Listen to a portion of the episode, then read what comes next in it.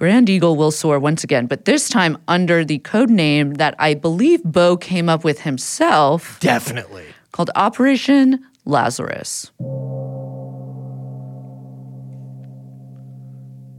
Now, stories differ on what exactly happened, how the genesis of this really came about.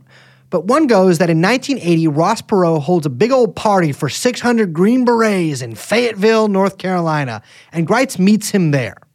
Another one is that Gritz goes down to Texas and meets with Perot, but nevertheless, these guys were close. They were boys.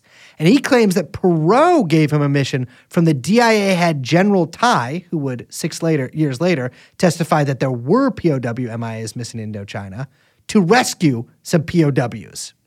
Now, there are more serious claims that he was actually given the mission by the Army's Intelligence Support Activity. Yeah, according to Steven Emerson, the, I, the ISA provided Bo with, quote, tens of thousands of dollars worth of cameras, polygraph equipment, radio communications, and, super important, tickets to Bangkok.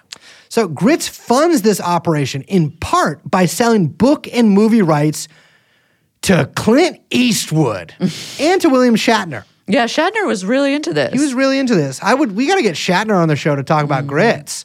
Actually, we got to get Bo Gritz on the show, but that's a story for another time. Um, that's the funny thing is like he was really like Bo knows the cinematic qualities of this, and remember this is pre Rambo First Blood Part Two coming out. Bo is like ahead of the curve on this stuff.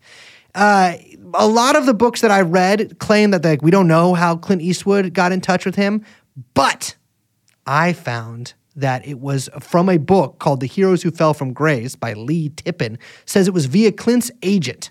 So Clint starts flying Bo up to his Mount Shasta ranch. They like show off all his night vision to Clint. Clint's like, here's fuck as much money as you want. uh, the raid was planned to be off the books, but when they needed extraction, they would send a message to Clint Eastwood using Litton Industries, which has been since sold to Northrop Grumman, uh, devices. Uh, and Clint was supposed to go to meet Ronald Reagan, to fly to the White House to meet Ronald Reagan and bust in and be like, you need to get these boys out right now. That was their plan for this. That's such a fucking stupid plan. It's insane. Can you imagine the. There are so many things that could go wrong, even if you're like, oh, but we got these like high tech radios it's like to communicate with each other. if It's- your extraction from a hostile country revolves around fucking Clint Eastwood busting in the door on Ronald Reagan, you were out of your fucking gourd. Jeffrey Epstein.